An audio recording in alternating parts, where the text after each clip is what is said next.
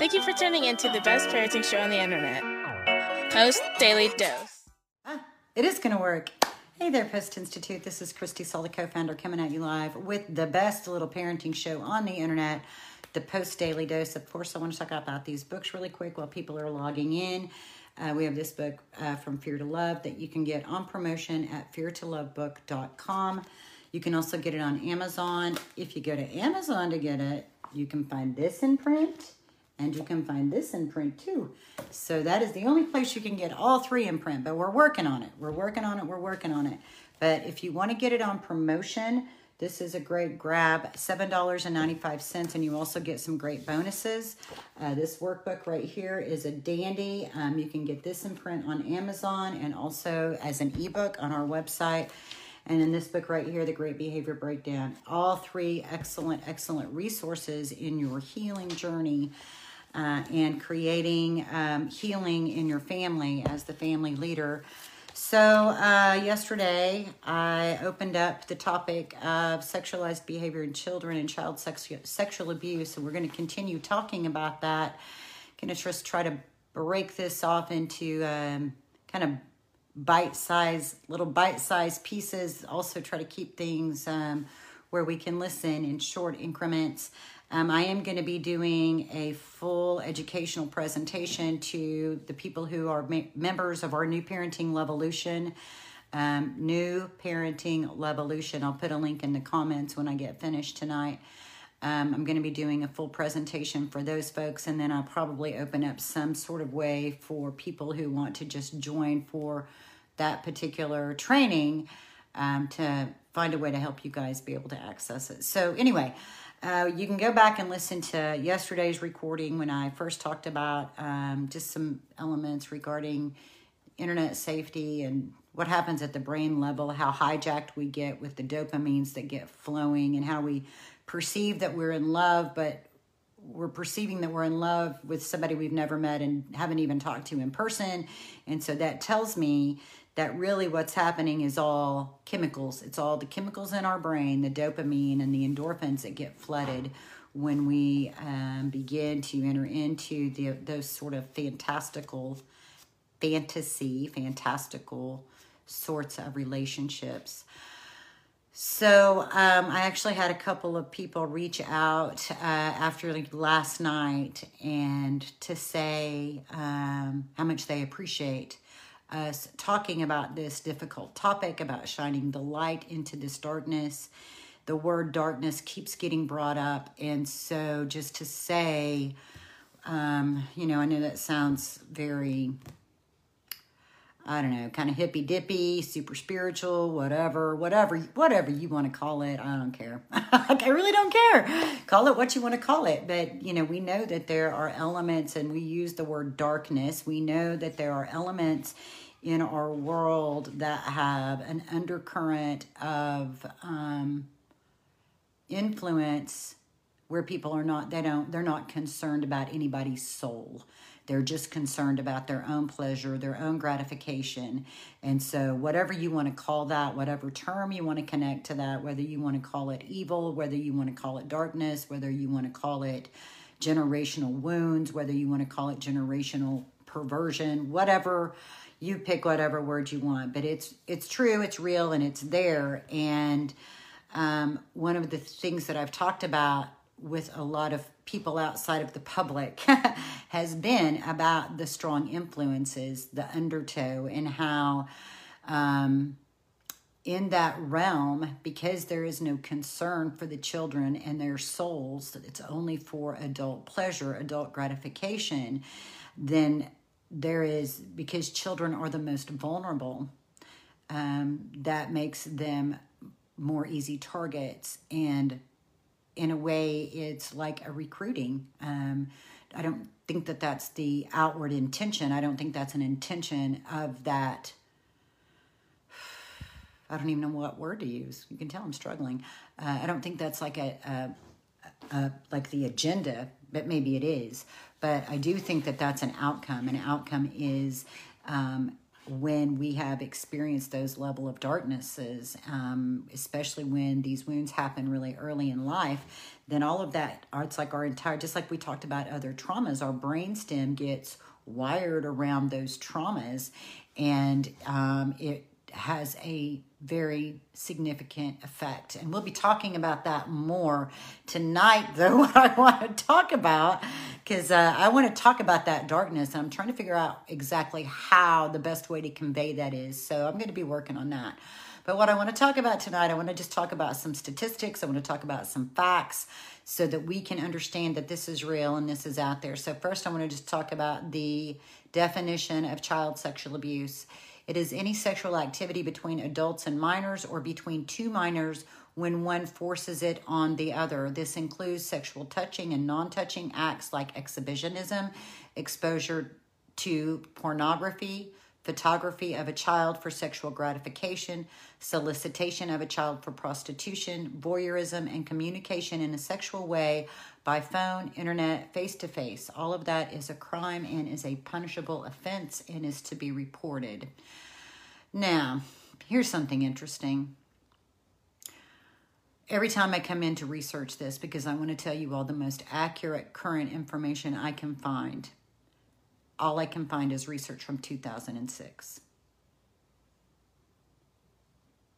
I'm looking at data. I was Googling and researching, and I couldn't find anything in the last three years. And frankly, that really makes me mad.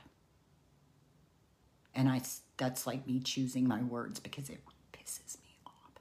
Because what that tells me is why aren't we looking at this more? Why aren't we following this more? Why aren't we keeping better track?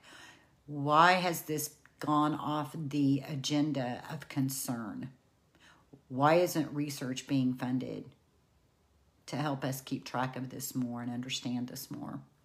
And so that definitely has me concerned.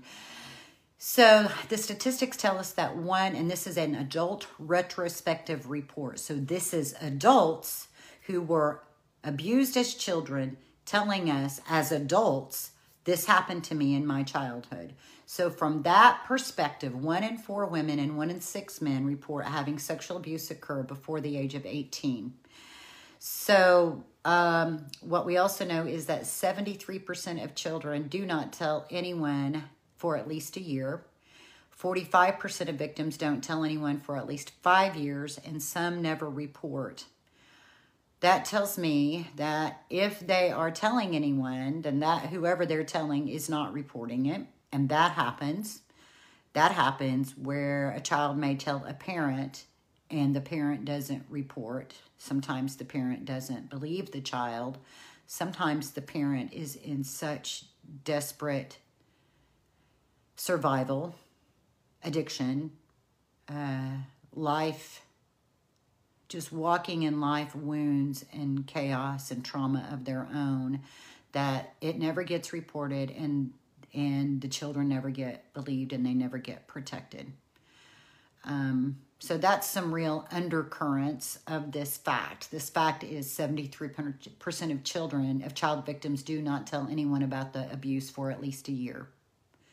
That means that the abuse doesn't get reported to someone for at least a year 45% of victims do not tell anyone for at least five years. Those are the facts. I am reading between those lines, thinking about stories I have been told, stories of families I've worked with where the parents said, No, I did not report. I didn't know what to do. I was afraid it was going to tear our family apart. I was afraid that it would mean so and so, who is the provider in our family, would be put in prison, and then I don't know how I'm going to feed my children.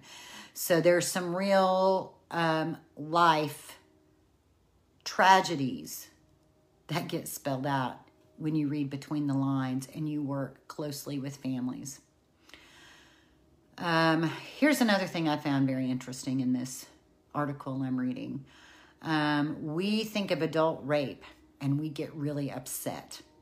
We get really upset and we want people, we want rapists to pay. We want them to be punished. 70% of all sexual assaults that occur, that are reported, happen to children under the age of 17. So that means that only 30% of the sexual assaults that are reported are adult rapes. And yet we get really, really upset about that, but we're not really able to. I don't know what's happening that we're not getting all upset about this other 70%. Youths have higher rates of sexual assault victimization than adults. That's pretty much what that's telling us. Let's talk a little bit about this is I think probably of everything I read and then I'm going to go over today about the facts, just trying to keep it to the facts. We'll go more into kind of how this then manifests for our children in emotional challenges. But I think we got to cover some facts first. So here's some interesting facts. Family structure is the most important risk factor in child sexual abuse. Let me say that again. Family structure is the most important risk factor in child sexual abuse. Children who live with two married biological parents are at the lower risk for abuse. The risks increase when children live with step parents or a single parent. Children living without either parent, meaning children in foster care, are 10 times more likely to be sexually abused than children who are living with both their biological parents. Children who live with a single parent that has a live in partner are at the highest risk, 20 times more likely to be victims of child sexual abuse. So that tells me that there is something going on in this perception of uh, probably the combination of relationship, the relationship we have with our children, along with um, this perception that when you're not biologically related to someone, somehow that is, it means it is okay to have sex with them. It could also be indicators of um, immaturity, emotional immaturity. Um, I find it interesting because in this article, it talks a little bit about the perpetrators, but not very much. It's like we know so much more about the victims. Why don't we know more about the perpetrators? We know a lot about the statistics for rape, but why don't we know about who the rapists are? Like our our way of collecting information and informing the public is so focused on people who are victims and we're not focusing on the perpetrators and that's really who we need to know about like we really need to know what the demographics are and yet we don't really have much information about that let's read just a little bit more of this factual information uh, and i'm going to include a link to this particular article so you guys can read it gender is also a major factor females are five times more likely to be abused than males this is a 2000 and, uh, 2010 report. So at least we're in the at least we're within 11 years. I'm going to guess that this is changing. I'm going to guess that it's changing and that um, pornography probably has some impact on how that's changing. I know that the frequency of women watching pornography is increasing, and so I can only guess that there could be a correlation. I don't know that. So don't quote me on that. It's just my mind going out there to wonder more and more because I know that there are females who molest children. So, um, and so there we go. Females are more likely to be abused than men. The age of the male being abused also plays a part. This is interesting. 8% of the of male victims are between the ages of 12 and 17. 26% are under the age of 12. 26% of male victims are under the age of 12 years old.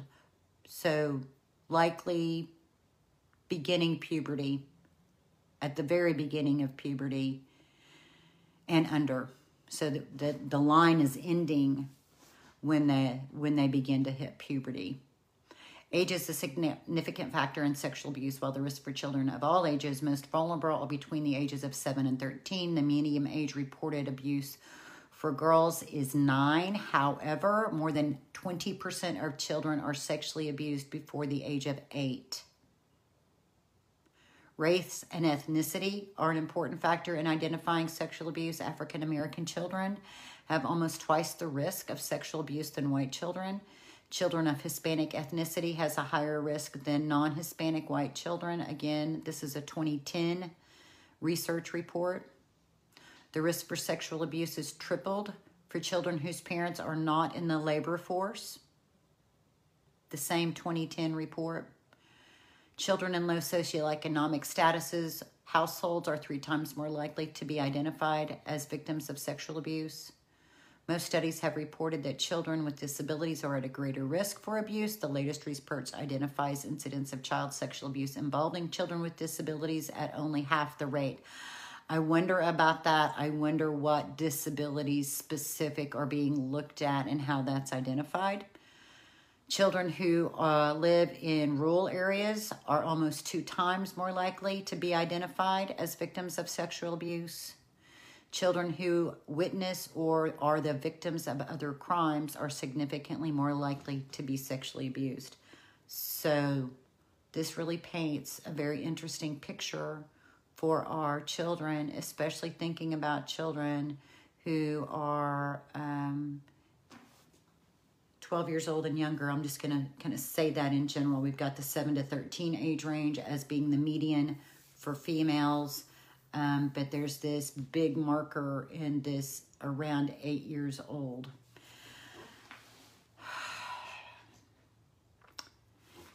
This other part that really gets me is the part where um, I think about how many single parents there are out there. And so then I read this report that tells us that children who are in single parent homes where the single parent um, identifies a partner or a mate, a live in partner, that they are 20 times more likely to be victims of child sexual abuse. I've said before that when adults are not getting their needs met, it makes it very difficult for them to attend to the needs of their children. And this is kind of what I'm talking about. Like when adults are single and their intimacy needs aren't being met, the relationship needs are not being met. Um, sometimes, um, out of a need to get their own needs met, dangerous situations for our children can occur.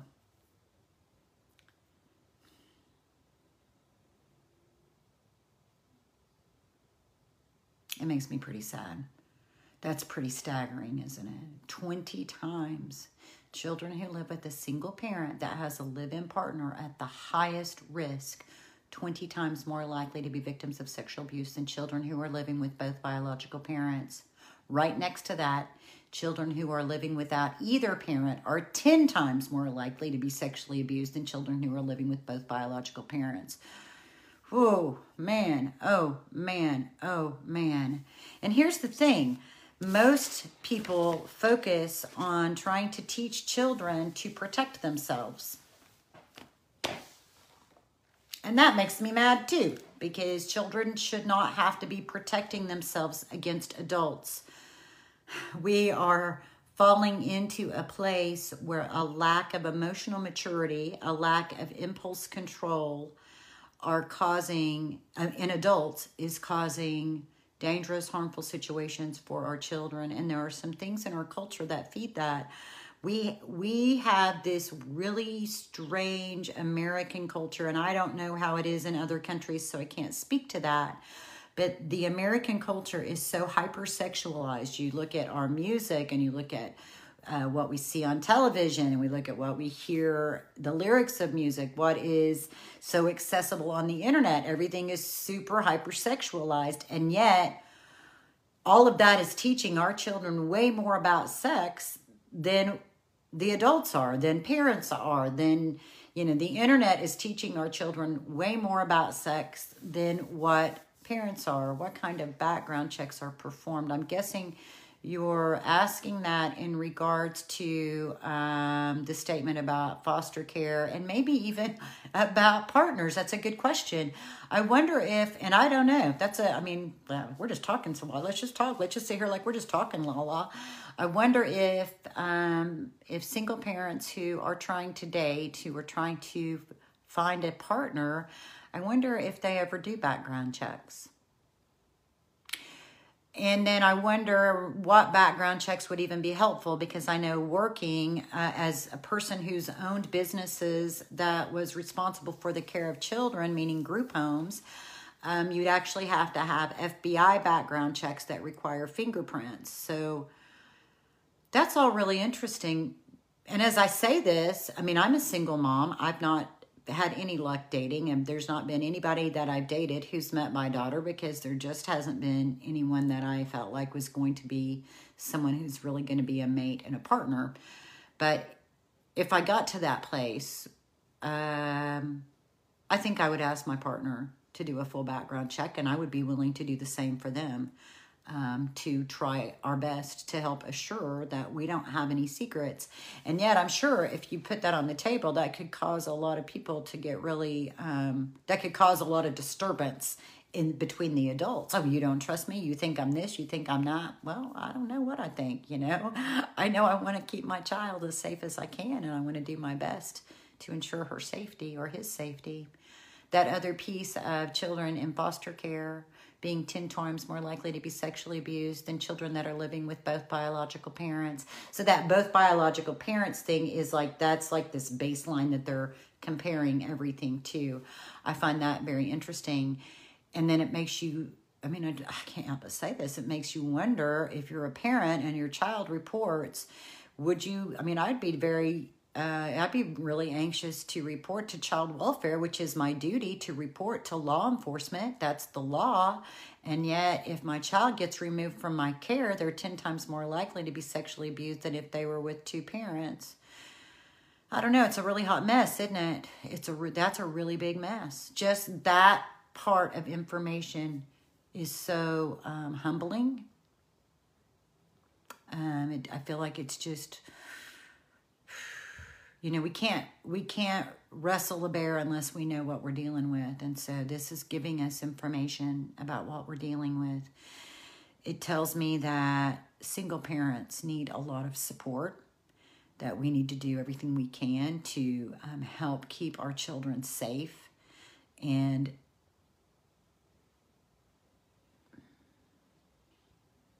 pour into those babies so that they feel loved because the other piece, you know, we talked about some elements of that uh, last night.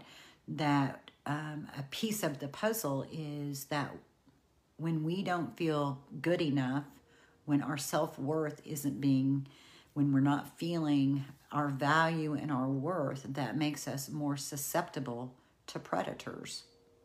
When we don't experience our full value and our worth, it makes us more susceptible to predators that includes single parents who are trying to date.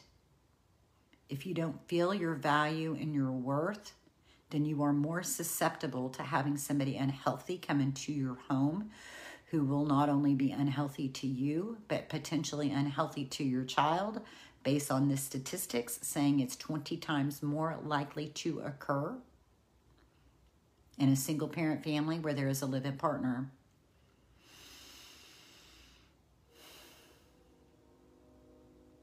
It's interesting because I'm also going to say this um, because I am single and I've already put that out there, and I have tried to date and I've put that out there, and I'll tell you that was a big fiasco. But the plus of it, the plus outcome of the big hot mess, was it got me reconnected to a church family, and I desperately needed that. I was floundering and did not fit in out there in that world at all.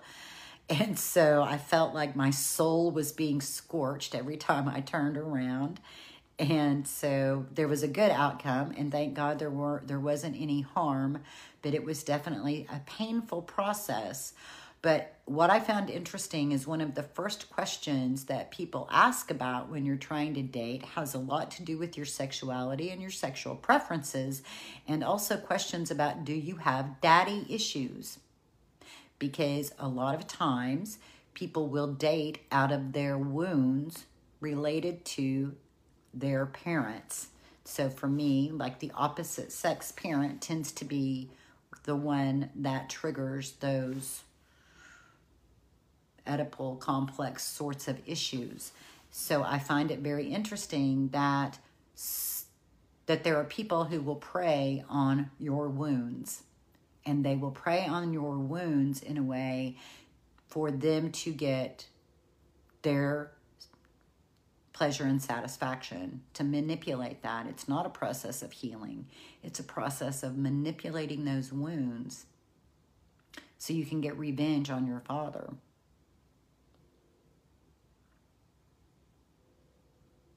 So it's pretty complex isn't it well, making sure you feel your value and making sure your children feel their value is becoming a very important piece of parenting, isn't it? Because it's going to be a very important piece of what helps them keep themselves as safe as possible as they get older, as they try to enter into relationships. It will help them.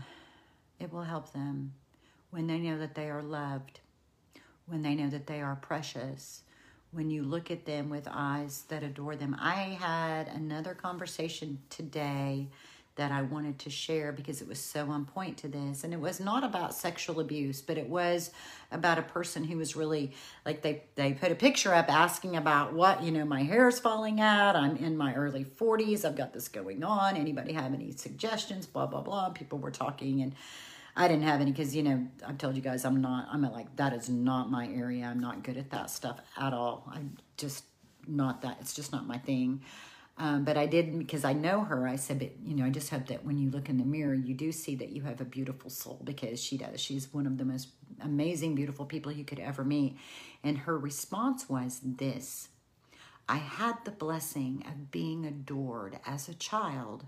Therefore, Every time I look at myself in the mirror, I see that. So you take that little bit of knowledge and you go make sure your babies know how much you love them. Make sure that the love you have for them shines from your eyes.